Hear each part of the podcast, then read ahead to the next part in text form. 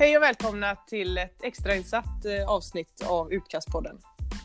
Eh, med anledning av pressmeddelandet som Louis klubb Fleri gick ut med idag så har eh, Louis några saker att säga. Take it away Louis. Idag blev det officiellt att jag valt att lägga handbollsskorna och livet som Louise Sand, handbollsspelerskan på hyllan. Här har ni min förklaring. Jag har spelat handboll sedan jag var åtta år. Handbollen har varit hela mitt liv. Jag har alltid älskat att beblanda mig med idrottsmänniskor och jargongen vi har sinsemellan. Trots att jag aldrig har varit någon träningsnarkoman som älskar att träna så har jag alltid sett det som en del utav mitt sätt att leva. Ibland inspirerande, andra gånger bara ett måste. När folk runt omkring mig frågar hur mycket jag tränar så har jag svarat på det. Och sedan reflekterat över att det är sjukt mycket tid man lägger ner. Tid man kanske kunde ha lagt, lagt på något annat. Men å andra sidan så har jag alltid också insett att det i slutändan har fått mig att må bra. Eller ja, bättre. Både fysiskt och psykiskt. Handbollen och träningen har hjälpt mig att ta mig igenom de svårare perioderna i livet. Jag tror att många lagidrottare kan känna igen sig i känslan i att kunna gå ner på träningen, träffa sina vänner och för en stund koppla bort alla jobbiga tankar som snurrar i huvudet. För jobbiga tankar som snurrat, det har jag. Och haft så länge jag kan minnas.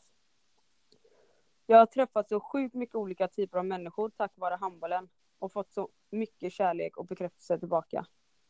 Jag har fått resa och uppleva många olika platser och kulturer runt om i världen. Fått chansen att delta i de största mästerskapen man kan få göra som en idrottare. Det vill säga OS, VM och EM. Spelat i storklubbar som Sävehof hemma i Sverige och Brest i Frankrike. Samt få göra hundra landskamper i den blågula tröjan.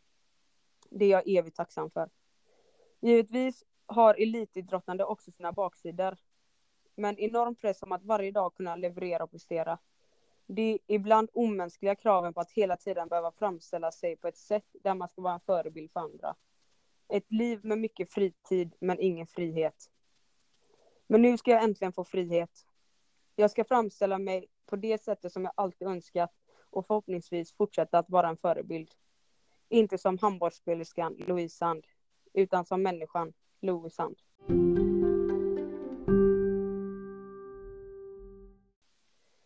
Jag har mått otroligt dåligt den senaste tiden. Jag har alltid vetat vad det beror på, vilket på ett sätt har varit skönt. Jag är född i fel kropp. Jag har aldrig sett mig själv som en känd eller offentlig person. Men nu när saker ställs på sin spets så har jag insett att detta antagligen inte kommer kunna gå under radarn. Jag har så många gånger önskat att jag inte var den offentliga personen som jag faktiskt är. Hade jag varit en helt anonym människa med noll minuter i tv-rutan så hade det här varit så mycket lättare.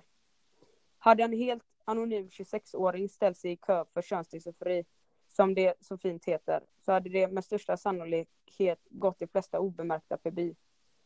Men detta kommer jag aldrig komma undan med, hur jag än vrider och vänder på det. Folk kommer få reda på det i media och journalister kommer att ringa mig, vare sig jag vill eller inte. Därför väljer jag att gå ut med det på mitt egna sätt, med mina egna ord. På ett sätt där jag känner att jag har kontroll över situationen. Jag, jag gör det för min egna skull, för att jag tycker att det känns så oerhört befriande att äntligen kunna lägga alla korten på bordet och säga som det är. Men jag gör det också för mina nära och kära, för att de ska slippa ljuga om den egentliga anledningen till varför jag valt att lägga handbollskarriären på hyllan.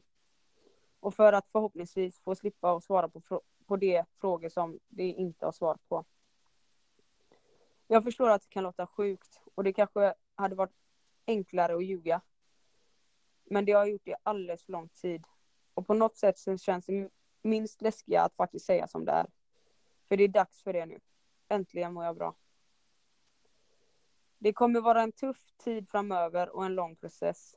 Men jag är hundra procent säker på att jag kommer må bättre av det livet jag vill att leva nu. För jag har alltid känt mig som Louisand och inte som Louise Sand. Jag är så otroligt tacksam över att jag alltid har fått vara den jag är och aldrig blivit ifrågasatt. Jag har alltid haft killkläder och alltid klippt mig kort, som en kille. Folk har gillat och accepterat mig för den jag är. Jag vill inte längre gå runt med mitt ständiga självhat på grund av det obehaget jag känner i och över min kropp. Livet är för kort för att inte ta i de problemen som går att lösa i dagens Sverige.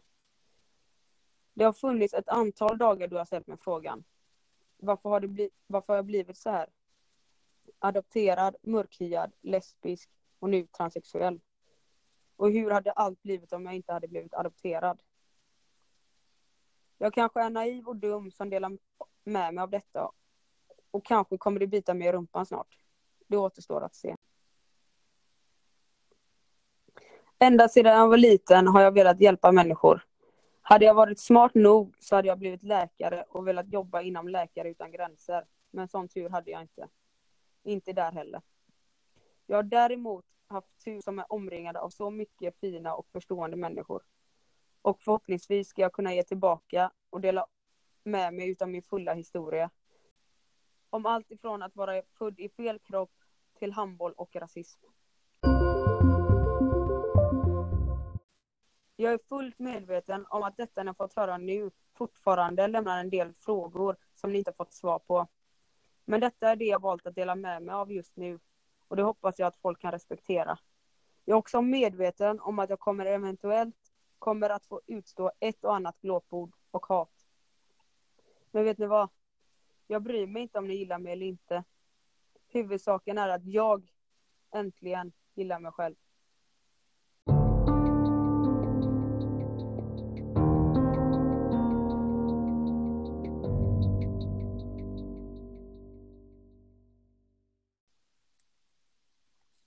Precis som Louis sa så är den information och den berättelsen hon uppgivit här och nu allt hon har att säga för tillfället. Hon önskar att prata om detta på sitt eget sätt och så att hon till 100% kan styra och kontrollera vad som sägs. Är det någon som har frågor och absolut inte kan hålla inne på dem så går det bra att mejla till utkastpodden snabelahotmail.com. Dock utan svarsgaranti. Vi hörs igen på fredag och förhoppningsvis då ett lite mer lättsamt avsnitt. Ha det bra så länge. Hej!